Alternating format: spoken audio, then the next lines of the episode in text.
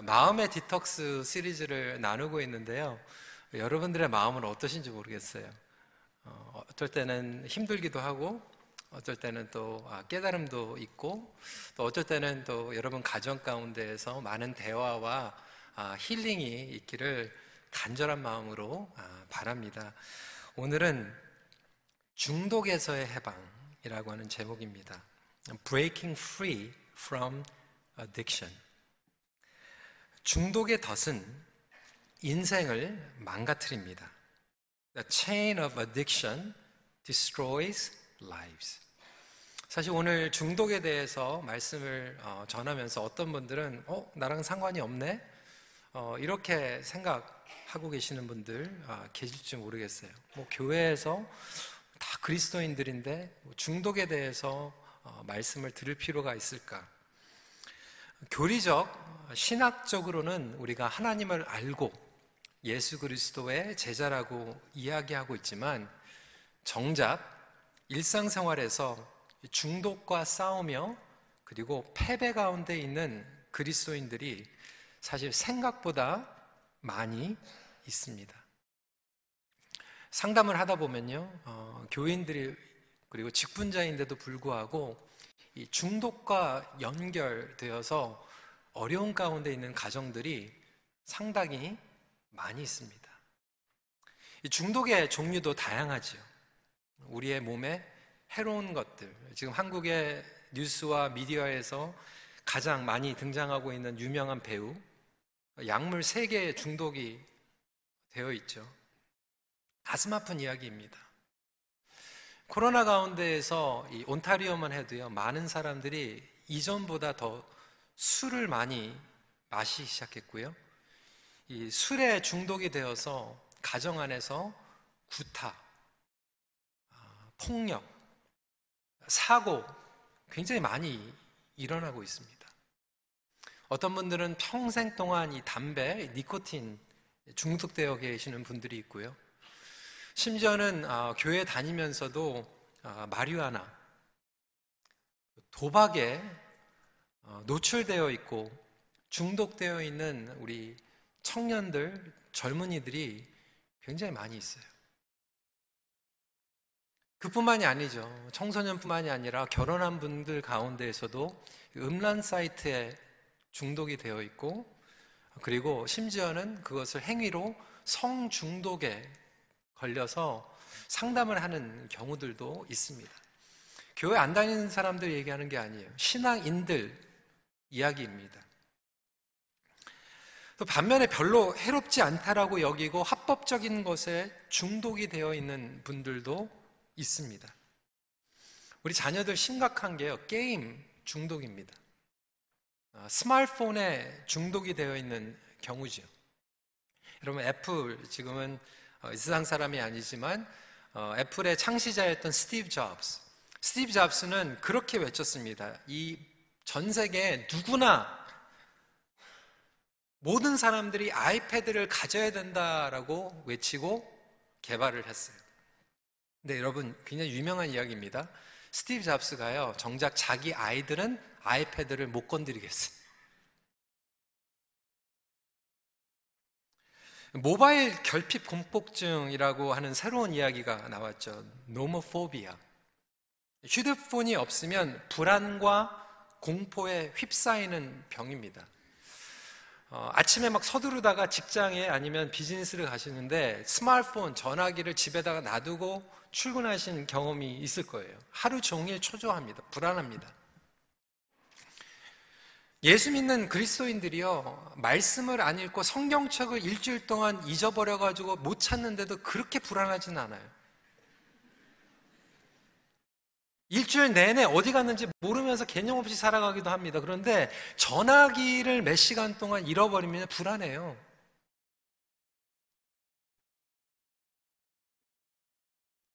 어, 셔퍼헐릭도 있어요. 쇼핑 중독. 없는데 이 크레딧 카드로 그냥 그렇게 긁어대는 거예요.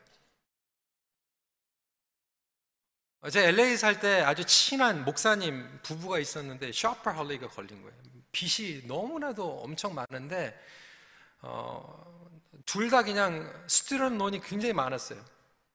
남편도 결혼하기 전에 10만 불, 아내도 결혼하기 10만 불, 결혼하니까 20만 불 스티론 돈을 가지고 결혼을 했는데 그러다 보니까 뭐 20만 불이나 30만 불이나 그게 그거다 그래가지고 크레딧 카드를 긁기 시작했어요. 목회자 30만 불이나 또 35만 불이나 뭐 그게 그거지 크레딧 카드로 긁어버리는 거예요 계속. 샤퍼홀릭 일에 중독된 분들도 계십니다. 어떤 분들은 SNS에 중독되어 있죠. 계속해서 페이스북에 누가 라이크라고 눌렀는지. 어, 저도 예전에 페이스북 했는데요. 아, 내 페이지에 와가지고 누가 댓글을 달았는지, 누가 라이크를 했는지 계속 그걸 체크를 하는 거예요. 그래서 끊어버렸어요. 매일 그걸 보니까. 이런 것들이 그렇게 해롭지 않다라고 여기하지만 결국은 우리가 컨트롤을 당하고 다른 영역들이 서서히 파괴되기 시작합니다. 중독이 되면요, 인생이 망가지고요, 관계가 파괴되고, 하나님과의 친밀한 교제보다는 다른 것들에 의해서 지배를 받게 되죠. 여러분, 자녀들이요, 다른 것들이 지금 지배를 받고 있어요. 말씀드린 것 같이 이러한 중독 때문에 사고가 일어나고 폭력이 일어나고요. 심지어는 외도까지 연결이 됩니다. 여러분들에게는 이것이 예외일지 모르지만 여러분들의 사랑하는 자녀들이 중독에 빠져 있고 그리고 사랑하는 지체들이 중독에 빠져 있는 거죠.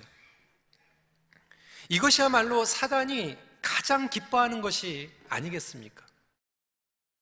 사단은 우리에게 얘기합니다. 그래, 교회 다녀라. 주일날 교회 한 시간 가서 예배 드려라. 하지만 철저하게 월요일부터 주일까지 예배 드리는 시간 말고는 사단의 영향력 가운데 지배받는 거예요. 다른 것들로 채우는 거예요. 다른 것들에 중독이 되어 있는 거죠. 그래서 오늘은 용기를 내고 이 중독에 대해서 말씀을 나누고자 합니다. 첫 번째로 중독되는 이유가 있습니다. First, we have to recognize there are reasons for addiction. 21절 말씀입니다. 그리스도를 경외함으로 피차 복종하라. 이것은 우리를 조절하기 위해서 컨트롤하기 위한 것이 아니라 사실 저와 여러분들은 하나님의 형상으로 창조를 받았고 하나님으로 채워짐으로 말미암아 풍성한 풍족감 그리고 만족을 경험하게 되어 있습니다. 다시 말해서 하나님께서만, 하나님만이 채워 주실 수 있는 영역이 있습니다. 하나님께 의존하며 만족하는 존재라고 하는 거예요.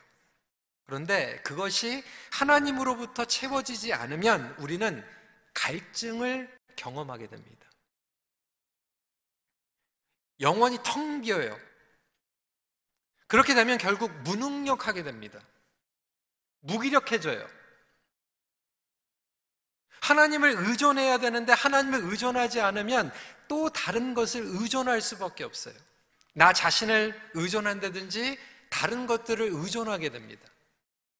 근데 나 자신을 의존하면서도 늘 스트레스 가운데 살아가게 되죠. 여러분 스트레스 있지 않습니까? 외롭습니다. 컨트롤을 해야 되기 때문에 조금만 out of control 되면 불안합니다. 분노가 일어나죠. 답답합니다. 두려워요. 강박관념 가운데 살아가게 돼요. 그럴 때 답답한 것을 하나님으로부터 채워야 되는데 하나님으로 채우지 못하면 다른 것으로 채우기 시작합니다.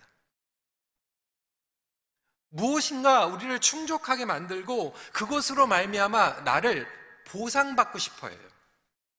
보상 심리가 생깁니다. 그리고 나를 보상하는 체인이 생기게 돼요. 여러분 그 체인, 그 습관이 생기면요 굉장히 무서워집니다. 누구나 다 이러한 습관의 체인 그리고 중독의 체인이 있습니다. 강아지도 체인이 있어요. 여러분 강아지 고양이 불러보세요. 이름 부르면요 달려옵니다. 와가지고 앉아봐. 가까이 와봐. 가까이 오면은 먹을 거 줍니다. 먹을 것을 받으면 보상이 되는 거예요. 그것을 계속해서 돌아가다 보면 결국은 그것이 입력이 됩니다. 입력이 되고 그것을 통하여서 보상을 받는 거, 만족을 받는 거예요. 그리고 그것을 한두 번 하다 보면 결국 이것이 보상의 체인이 됩니다. 맥락이 됩니다. 습관이 되는 거예요. 이것이 생기면 의도적이지 않고 무의식적으로도 이제 습관이 됩니다. 어떤 분들은 그래서 밤에 혼자 있을 때 이 습관의 체인이 걸려 있는 거예요. 중독. 외로울 때, 불안할 때 어떤 사이트에 들어가는 거죠. 나 혼자 있을 때 답답할 때 무엇을 먹게 되는 거죠. 마시게 되는 거죠. 그것을 마실 때 릴리브가 되는 거예요. 그렇게 되면 결국은 동물뿐만이 아니라 우리 모두에게도 이 뇌에 레지스터가 됩니다. 입력이 돼 버리는 거예요. 그리고 그것을 체험으로 말미암아 내가 만족함을 잠시나마 얻게 되는 거죠. 제가 잘 아는 아, 목사님 한 분이요. 그때는 이제 신학교에서 만났어요. 어, 이 친구가 아버지가 목사님이에요. 어렸을 때 태어났을 때 제일 큰 아들을 하나님께 서원을 한 거죠. 하나님 우리 큰 아들은 목회자로 바치겠습니다. 그래가지고 어렸을 때부터 계속 들은 너는 이제 목회자가 될 거야, 목회자가 될 거야. 목회자가 되고 싶지 않았거든요. 그래서 막 반항을 했어요. 어떻게 반응을 했냐면 목회에 안 가고 아버지가 싫어하는 것 막 하고 담배 피고 그러면서 이제 중학교 때부터 담배를 폈대요. 중학교 때, 고등학교 때, 그리고 심지어는 대학교 때까지 어, 담배를 핀 거죠. 이제 그게 습관이 된 거예요. 스트레스 받으면 담배 피고, 혼자 외로우면 담배 피고, 친구들하고 어울리면서 담배 피고, 이러다가 대학교 4학년 때 은혜를 받은 거예요. 그래가지고 그냥 다 그때 하나님의 목회 부르심에 반응을 해가지고 신학교를 가게 된 거예요. 예, 신학교 1학년 때 저를 만난 거죠. 중고등부 전도사예요. 예, 담배를 이제 끊은 거죠. 근데 교회 가가지고 애들하고 그냥 막 뒹굴다가 집에 오면 스트레스가 받으면 담배 생각이 나는 거예요. 맛있는 거 먹고 나면 또 담배 생각이 난대. 여러분 또, 이 얘기 들으면서 또 혹시 또 신호로 이렇게 시그널 받으시는 분들, 어, 근데 그 얘기를 하는데 이게 10년이 가더래요.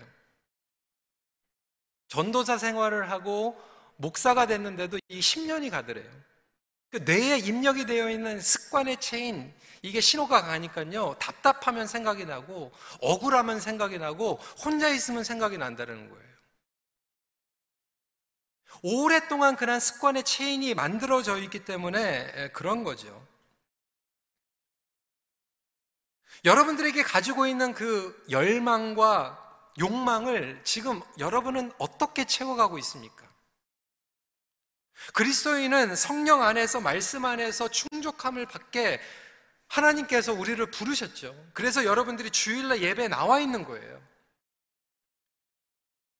새벽에 일어나서 하나님의 말씀으로 채우고 기도로 채우는 체인이 만들어져 있는 분들은 아침에 일어나서 말씀을 듣고 기도함으로써 만족감을 느낍니다. 주님과 동행하면서 만족감을 느껴요. 그런데 그 만족감을 말씀 안에서 성령 안에서 채우지 않고 다른 걸로 만들어 보면 그것 때문에 이제 만족을 받는 거예요. 어떤 분들은 주일날 여기 예배 나와서 하나님 앞에 예배 드리면서 만족감을 누리고 있는데 어떤 친구들은 토요일날 3시, 4시까지 친구들하고 어울리면서 주일날 늦잠 자는 게 또 만족감을 느끼는 거예요. 그게 체인이 돼버린 거예요. 습관이 돼버린 거예요. 이것이 반복되다 보니까 결국 다스림을 받게 됩니다. 더 이상 절제할 수 없는 중독의 선을 넘어버리게 됩니다. 이렇게 되면 그 다음엔 다른 것이 보이지가 않아요. 자신이 망가지는데요. 부모가 망가지고 가정이 파탄이 나고 부부 생활이 파탄이 나는데도 그게 보이지가 않아요.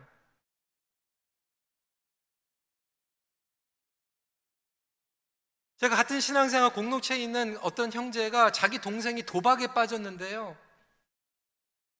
처음에는 뭐 그냥 몇십 불, 몇백 불 가지고 인터넷에서 카드로 도박을 하기 시작했대요. 그런데 나중엔 그게 막 부풀려져 가지고 몇십만 불을 그냥 빌려버린 거예요. 그러니까 갱들한테 쫓겨다니는 거죠. 그거 못 같으면 죽이겠다고. 부모가 어떡하겠어요, 여러분? 여러분 아들이 그렇게 돼 가지고 지금 누가 죽이겠다고 그러는데 어떡하겠어요? 부모가 집 팔아 가지고 그걸 갚아줬어요. 근데 너무나도 안타까운 게 그 친구가 그렇게 해가지고 교회 와가지고 뭐 회개한다고 괴로워하더니요. 그 다음에 또 똑같이 부모는 이제 뭐 집도 팔고 뭐 도와줄 수도 없고요. 난리가 난 거죠. 근데 여러분 그 중독의 선을 넘으니까요. 그게 안 보여요. 식구들, 형제들 완전히 다 망가져 버리는데 그런데도 그거를 벗어나지 못하는 거예요.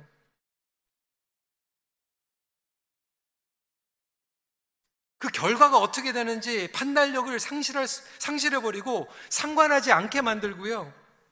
자신은 예외라고 생각해요. 나는 괜찮을 거예요. 생각과 마음이 흐려지게 됩니다. 성도 여러분, 이 시간에 우리 질문을 할 필요가 있죠. 나의 충족감을 나는 지금 성령 안에서 채우고 있는가? 아니면 하나님의 방법이 아닌 또 다른 것으로 채우고 있는가? 여러분들의 삶을 무엇으로 보상하고 계세요?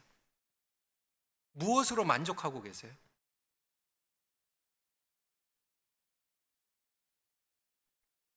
여러분들의 욕구를 충족하고 있는 습관과 체인이 분명히 있다라고 하는 거예요. 그것을 주님 밖에서 해결하게 되면 결국은 중독이 될 수 있어요. 두 번째 포인트입니다. 사단은 중독을 통해 우리의 발목을 잡습니다. 영적 전쟁의 측면에서는 이것은 발목이에요. 풋홀드예요.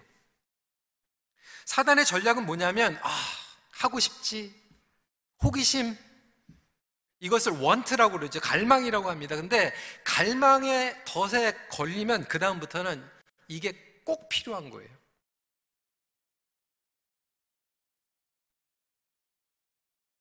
호기심에서 했던 것이 이제는 그거 없으면 못 살게 됩니다. 여러분들 인생이 그거 없으면 무의미해지는 거예요. 재미가 없어요. 살맛이 안 나요.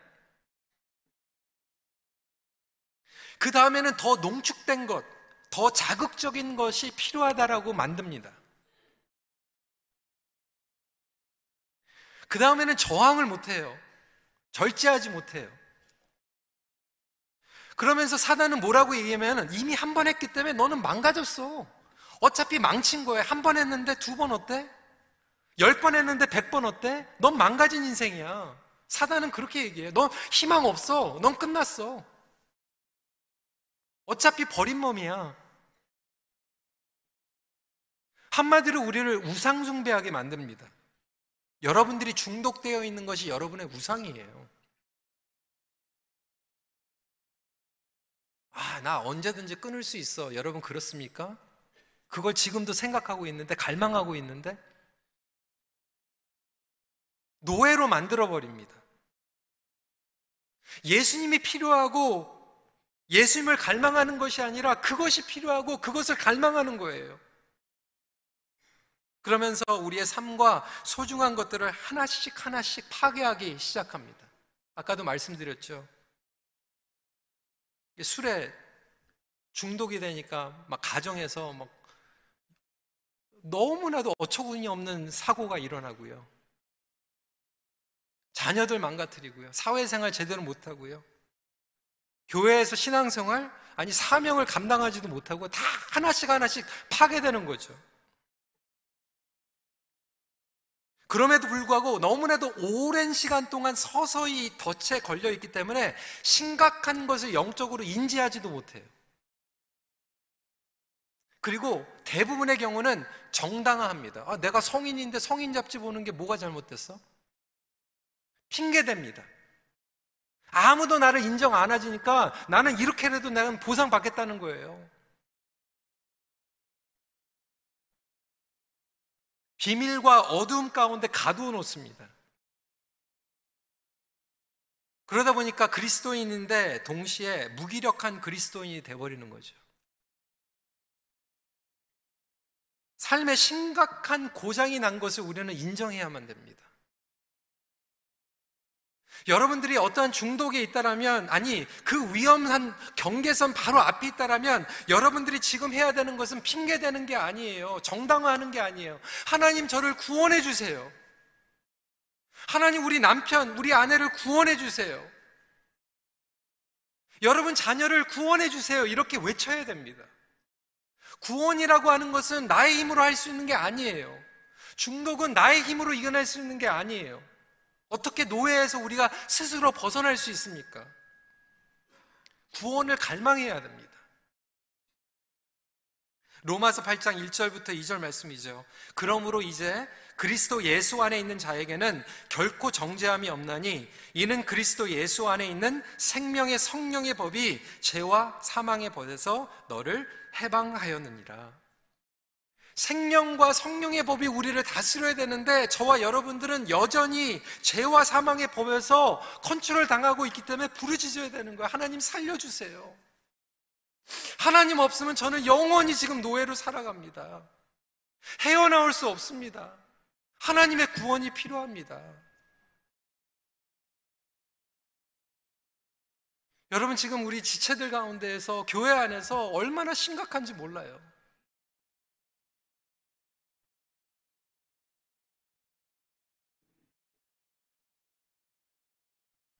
세 번째 포인트입니다. 중독에서 벗어나는 비결을 습득해야 됩니다. We're learning the ways to break free. 제가 목회를 하면서요, 어, 어, 내린 결론이에요. 중독은 저절로 끊을 수 없습니다. 희망한다고 뉘우친다고 안 되더라고요. 제가 아까 그 도박 중독에 걸린 그 친구 만나가지고요. 얘기하면서 진짜 눈물 흘리고 진짜 기도했거든요. 근데 또 글로 가요. 뉘우친다고 심지어는 기도하면서 회개했는데도요, 안 돼요. 왜? 생각과 마음 가운데 뇌까지 그냥 인이 박혀 있어요. 사단이 그냥 안 놔둬요. 10년, 20년 동안 계속 그렇다면 중독에서 벗어나는 비결은 무엇인가? 이 세 가지 같이 나누길 원합니다. 첫 번째로는요, 굉장히 중요한 부분인데, rearranging the setting. 환경의 변화가 필요합니다. 환경의 변화. 내가 어떤 환경에 있는가? 그래서 어떤 사람은 상대적으로 더 중독에 잘 빠지고요. 어떤 사람은 중독에서 빠져나올 수가 없어요. 이 환경을 바꾸지 않으면. 여러분들 삶의 환경을 보세요. 여러분들이 지금 빠져 있는 중독이 너무나도 쉽게 접할 수 있어요. 음란 사이트에 걸리는 경우에는 컴퓨터가 너무 쉽게 있고요.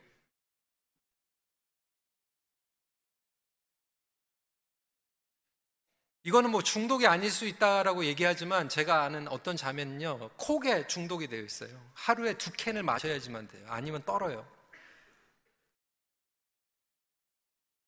안 마신다고 하는데 월마트에 가면요 꼭 grocery에 줄 서 있을 때 제일 마지막에 Coke이 있대요. 여러분 그거 아세요? 80% 90%의 청량 음료가요 cashier 바로 앞에 있어요. 왜? 거기서 살 거를 다 알고 있어요. 여러분 convenience store 하시는 분들 담배 어디다가 놔둬요? 저기 꼭대기에다 안 놔둬요. 제일 옆에다가 놔둬요. 그래서 내가 담배 끊어야지 그러고 가게 갔다가도 딱 cash대 앞에 담배가 진열되어 있는 거 보면 신호가 가는 거예요. 펴야지. 그래서 이 세팅을 바꿔야 되는데 어떻게 바꾸는가? 저희 목회팀이요. 아주 작은 습관의 힘이라고 하는 책을 이번 달에 숙제로 읽고 있거든요. Atomic Habit. 그런데 이 책에서요. 어, 이 마약 중독에 대한 예를 들더라고요. 미국에서 예전에 월남 전쟁 있을 때 베트남 파병 군인들 근데 여러분 이 월남 전쟁이 너무나도 스트레스가 심하다 보니까요. 미군 병사들 중에서 15% 이상이 헤로인에 중독이 되어버렸어요. 굉장히 심각한 거예요. 교육을 시켰죠? 교육 가지고 안 돼. 나중에 이들의 삶을 이제 추적을 하는데 전쟁이 끝나고 나서 이제 귀환을 한 후에 어, 굉장히 놀라운 사실을 발견했는데 귀환 후에 이 15% 병사들 중에서 5%만이 1년 안에 다시 중독이 되었고, 어, 3년 안에 다시 중독된 사람들은 10% 정도. 그래도 이건 놀라운 거죠. 왜냐하면 10명 중에 1명만 계속 중독이 되고 9명은 중독을 끊어낸 거예요. 어떻게 이 9명이 90%가 중독에서 벗어났는가 봤더니 제일 큰 거는 뭐냐면 환경이 바뀌었다는 거예요. 왜냐하면 원란 전쟁할 때는 헤로인 너무 쉽게 접할 수 있었는데 미국에 오니까 집에 오니까 시골로 가니까 헤로인이 쉽게 접할 수 없는 거죠. 두 번째, 헤로인을 하면서 이 함께 동지애를 느꼈는데 옆에서 헤로인을 하는 사람이 없으니까 또 환경이 바뀐 거예요. 결정적으로 월남 전쟁을 하면서 머나먼 고향을 그리워했는데 이제 고향에 와 있기 때문에 환경이 바뀐 거죠. 여러분 우리의 삶 가운데에서 환경을 바꾸는 거 굉장히 중요합니다. 어떤 청년이 그렇게 얘기를 하는 거예요. 자기 친구들 중에 노는 친구들이 있는데 너무 친하대요. 나는 그리스도인으로서 정말 해야 되지 않을 것들, 선을 근 것들이 있는데 금요일 날, 토요일 날 친구들하고 놀러 가면 안 하려고 기도하고 갔는데 하더래요. 1년을 그렇게 괴로워했대요. 하나님, 회개합니다. 다음 주엔 가면 안 하게 해주세요. 1년 내내 회개했는데 안 되더래요. 방법이 딱 한 가지 있었던 거죠. 금요일 날, 토요일 날 친구들을 안 만나는 거. 친구들하고 진짜 친한 친구들은 주중에 점심시간에 만나. 세팅을 바꾸는 거예요. 어느 부모가요, 티네이저 아들이 있는데 컴퓨터에 데스크탑에 봤더니 히스토리에 보니까 음란 사이트들이 있더래요. 너무 이제 막 걱정이 되고 처음에 이제 타일러 때요. 아들아, 그런 사이트에 들어가면 안 된다. 아들이 엄마 아빠한테 너무 미안하다고 다시는 안 그러겠다고. 지난 그 다음 달에 갔더니 또 거기 들어간 그 기록이 남겨져 있는 거죠. 그래서 세팅을 바꿔줬어요. 방에 있는 데스크탑을 리빙룸으로 그냥 바꿔줘 버린 거죠. 숙제하려면 리빙룸에서 해라. 그 세팅을 바꿔줘 본 거예요.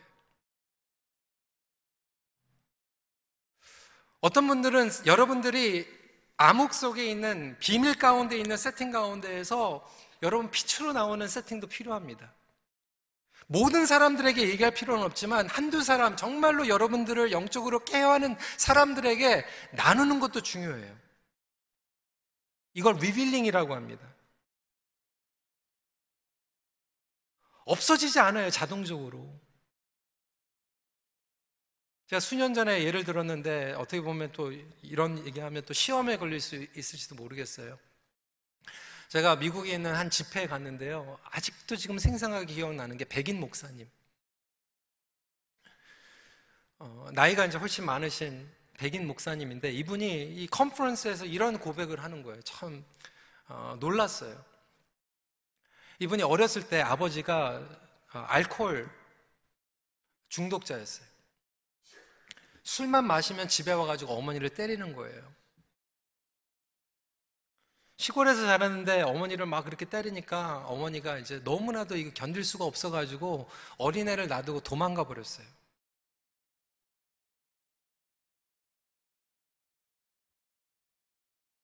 아버지가 자기 아내가 도망가 버렸으면 정신을 차려야 되는데 이제 더 열받아가지고 술을 더 마시는 거예요. 집에 와가지고 아내를 구타를 못하니까 애들을 이제 때려잡기 시작하는 거예요. 어떡하겠어요, 어린애가. 다행히 바로 옆집에 외할머니 집이 있었대요. 외할머니가 바로 옆에 산 거예요. 시골이니까. 아버지가 술 마시고 오면 뒷문으로 해가지고 외할머니 집으로 이제 도망을 가는 거죠. 근데 한두 번 갔는데 외할머니가 그렇게 울더래요. 어린 나이에 보니까 외할머니 완전히 그냥 마음에 못을 박는 거잖아요. 이러다가 우리 어머니도 그냥 사라졌는데 우리 외할머니 돌아가시겠다라는 생각이 들었나 봐요. 어린애가. 그래가지고 그다음부터는 외할머니 집에 도망가는데 외할머니한테 가는 게 아니라 그 뒷문으로 가가지고 다락방이 있는데 다락방 위에 깜깜한데 그냥 홀려 가가지고 숨어 있는 거예요. 여러분 한번 생각을 해보세요. 근데 하루는 아버지가 술을 마시니까 도망가 가지고 그 위에 옥탑방에서 숨어 있는데 심심하잖아요. 뭐 하겠어요. 거기에 이렇게 박스들이 있더래요. 그런데 자기 외삼촌이 월남 전쟁에 가면서 짐들을 이렇게 싸놓은 짐이 있었는데 어린아이가 호기심에 그 짐들을 풀어보기 시작했는데 거기에서 플레이보이 매거진이 나온 거예요. 그 어렸을 때부터 초등학교 때부터 이제 그걸 보기 시작한 거예요. 그러니까 어렸을 때부터 이제 불안하면 아버지가 술을 마시면 위험하다라고 하는 신호가 오면 도망가고 도망가가지고 플레이보이 매거진을 보면서 거기에서 릴리브를 한 거죠.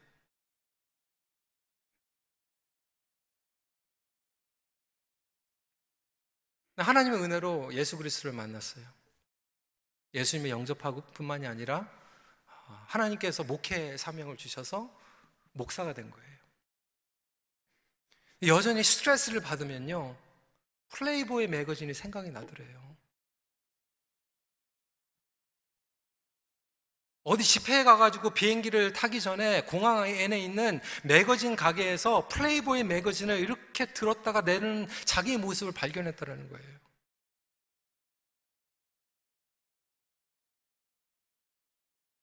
안 하려고 그랬는데, 기도했는데, 자꾸 글로 가더래요. 그래서 세팅을 바꾼 거죠. 그 다음부터 다닐 때, 목사 이 컬러를 가지고 이걸 입고 다녔대.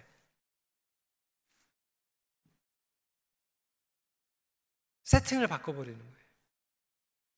여러분 삶 가운데서도 이러한 세팅에 바꾸는 것이 필요할 수 있습니다. 여러분 밤에 어떠한 세팅에서 살아가세요? 여러분 혼자 있을 때 어떠한 세팅입니까? 스트레스를 받고 화가 나고 걱정이 되면 어떠한 세팅으로 가세요? 그 세팅을 먼저 끊을 수 있는 저와 여러분들이 되시길 주님의 이름으로 축원합니다. 두 번째로 습관의 변화. replacing with good habits. 기독교는 비우는 종교가 아니에요. 채우는 종교입니다. 아니, 종교도 아니죠. 채우는 것입니다. 그것이 영성이에요. 안 해야지, 안 해야지, 생각하지 말아야지, 하지 마. 이걸로 해결되는 게 아니에요. 뭘로 할 것인가? 무엇으로 채울 것인가? 채우지 않으면 우리는 다른 걸로 채운다니까요. 그래서 오늘 19절 말씀에 시와 찬송과 신령한 노래들로 서로 화답하며 너희의 마음으로 죽게 노래하며 찬송하며 이 얘기 뭐냐면 아, 지루하게 그냥 찬송가만 부르라는 게 아니라 나에게 안 좋은 습관을 끊어내기 위해서는 좋은 것도 채우라는 거예요. 여러분 지금 사순절을 지나가고 있습니다. 여러분들에겐 진짜 절호의 기회예요. 여러분 끊어내야 될 것들을 몸 끊고 있습니까? 평생 끊으려고 그러면 힘들어요. 그런데 사순절 기간 동안 한번 해보세요. 하나님 사순절 기간 동안. 그래서 그리스도인들은요, 정말로 이 금식이 필요합니다. 일주일에 한 번씩 금식하는 것도 너무 중요하고요. 한 달에 한 번씩 금식하는 것도 너무 중요합니다. 이 금식을 통해서 내가 의존하고 있는 것, 하나님의 것이 아닌 것들을 걸러낼 수 있어요. 그뿐만이 아니라 그것을 걸러내는 것으로 끝나는 것이 아니라 다른 것들로 채워야 됩니다. 신령한 것으로 채워야 돼요. 여러분들의 삶을 무엇으로 채우고 있습니까?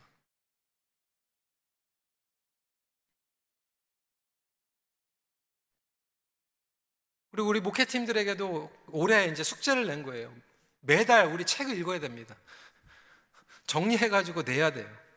발표해야 돼요. 그 얘기 했어요. 우리 목회자들 그거 안 하실 거면 다른 교회 가셔도 된다고. 아니, 목회자들이 뭐, 뭐 하겠어요? 딴, 딴 시간에. 말씀 보고 또 심방하고 우리 가족들하고 좋은 시간 보내다가 extra time이 있으면은 그래도 책 보고. 여러분들에게는 어떠한 좋은 습관이 있습니까? 끊으려고 하는 것도 필요하지만 여러분들에게 더 좋은 것들을 replace 하는 게 중요하죠. 어떤 분들은 가족들이 애들이 모이기만 하면 싸워요. 혼내요. 저희 가족은 아이들이 이제 다 떨어져 삽니다.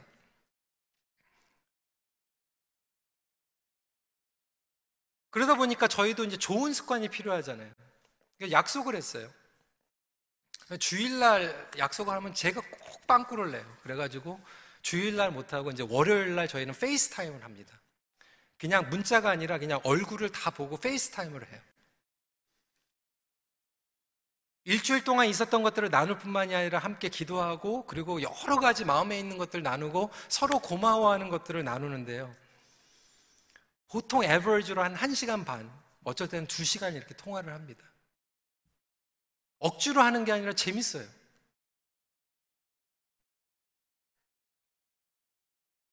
좋은 것들로 replace 나가는 거죠.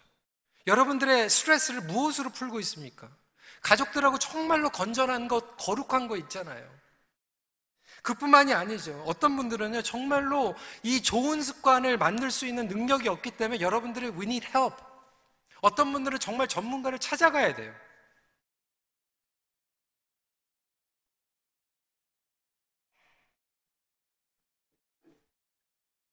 때로는 우리가 두 발자국 간 것 같은데 또 한 발자국 실패하고요.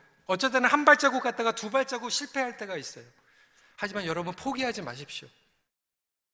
좋은 습관을 만드는 것도요, 10년, 20년 필요할 수 있어요. 한 번 실패했다고 포기하지 마세요. 사단은 그 얘기 하는 거예요. 너 한 번 했으니까 그냥 어차피 망가졌어? 좋은 습관도 한 번 실패했으면 에이, 하지 마. 필요 없어? 이렇게 거짓말 합니다. 네, 여러분 중독도 서서히 걸리는 것 같이 좋은 습관도 서서히 여러분들 다시 빌드업 하시기를 주님의 이름으로 축원합니다. 그래서 이번 주 빠져도 다음 주에 또 하셔야 돼요.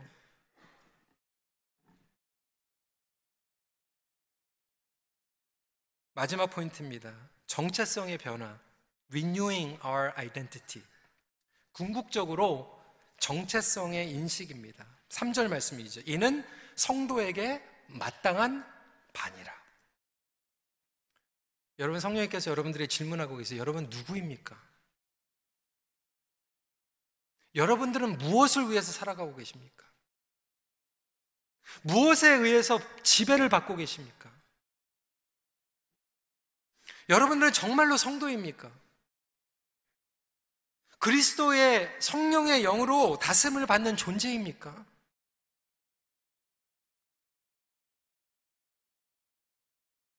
이것이 바로 성령 충만과 연결되어 있는 이유입니다.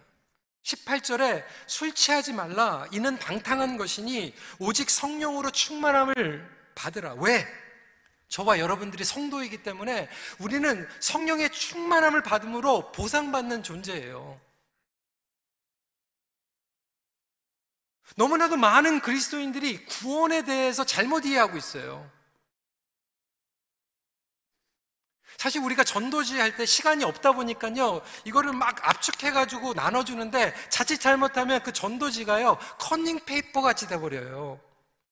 그래서 많은 성도들이 어떻게 생각하냐면 나는 구원받았다라고 하는 것을, 어, 내가 죽었을 때 천국 가는 거 이렇게만 생각해요. 그러다 보니까 젊은이들이요, 어떻게 생각해요? 뭐 어차피 뭐 교회에 이렇게 나올 필요 있냐? 죽기 전에 5분 전에 주님 잘못했습니다. 주님 영접합니다. 그리고 천국 가면 되는 거 아닌가? 여러분 그게 전부면요. 그렇게 하세요. 뭐 이렇게 나와 가지고 고생하십니까? 교회 나올 필요 없어요. 그게 다면. 그게 복음입니까? 아니에요. 그거는 복음의 1%밖에 안 돼요. 죽어가지고 천국 가는 거 복음의 1%도 안 돼요. 예수님께서는 천국에 대해서 말씀하실 때 회개하라 천국이 이곳에 임하였노라 말씀하셨어요. 그 구원은 지금 임하는 거예요. 복음의 능력은 지금 누리는 거예요. 어떻게 누립니까? 죽어가지고 누리는 게 아니라 지금 성령의 지배를 받음으로 하나님께서 우리를 다스림으로 천국의 축복과 천국의 신령한 하나님의 임재가 지금 임하는 이것이 구원이고 이것이 천국의 복음인 줄 믿으시기 바랍니다.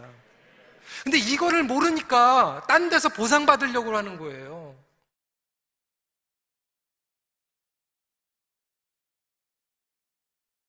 그리스도인들에게 최고의 보상이 뭡니까? 하나님과 동행하는 거잖아요. 하나님께서 기뻐하시는 게 최고의 보상 아닙니까? 하나님을 누리고 하나님 앞에서 살아가는 것. 주님께서 기뻐하시기 때문에 더 하고 싶고, 주님께서 나를 만족시키시기 때문에 더 하고 싶고, 근데 왜 우리는 자꾸 세상적으로 아직도 보상받으려고 그러고, 인정받은 걸로 보상받으려고 그러고, 직분으로 보상받으려고 하고, 그걸로 보상 안 받으니까 다른 걸로 채우고 중독되고, 화나고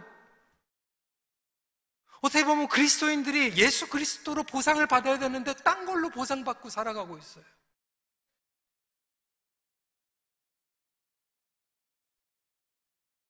성도 여러분, 여러분 누구예요? 나는 누구입니까? 나는 하나님의 아들 아닙니까? 나는 예수 그리스도의 제자 아닙니까? 나는 사랑하는 아내의 남편 아닙니까? 나는 정말로 예쁜 딸, 둘 딸의 아버지 아닙니까? 큰빛교회 목사 아닙니까? 근데 사단은 그걸 잊어버리게 만들어버려요. 그리고 엉뚱한 데 가가지고 보상받게 만들려요. 채워지지 않는 거 엉뚱한 데 가가지고 막 채우려고 만들어버려요. 여러분들도 마찬가지예요.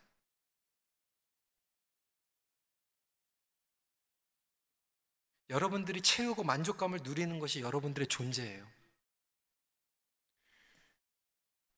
도박으로 채우면 도박꾼이고, 술로 채우면 술꾼이고, 주님으로 채우면 예수 그리스도의 제자죠. 여러분 자동차 뭘로 채웁니까? 기름으로 채우잖아요. 전기차 타고 다니시는 분들 뭘로 채워요? 전기로 채우잖아요. 그럼 그리스도인들은 뭐로 채웁니까? 성령으로 채워야 되잖아요. 그때 성령님께서 우리를 자유롭게 만드십니다. 여러분 정말 이것을 우리가 울부짖어야 돼요. 하나님, 그리스도인들이 내가 그리스도인인데 다른 것으로 지금 채우고 있다라면 하나님 저 자유하게 해주세요. 해방을 경험하게 해주세요. 그뿐만이 아니라 여러분 삶 가운데 있는 여러분 귀한 자녀들, 가족들, 하나님으로 충족받지 못하고 다른 것들로 지금 채우고 있다라면 여러분 주님 앞에 간절한 마음으로 부르짖고 복음 안에서 해방받는 여러분들의 지체들이 되시길 주님의 이름으로 축원합니다. 말씀을 마칩니다. 성도는 성령 충만함으로 자유롭게 살아가는 존재입니다.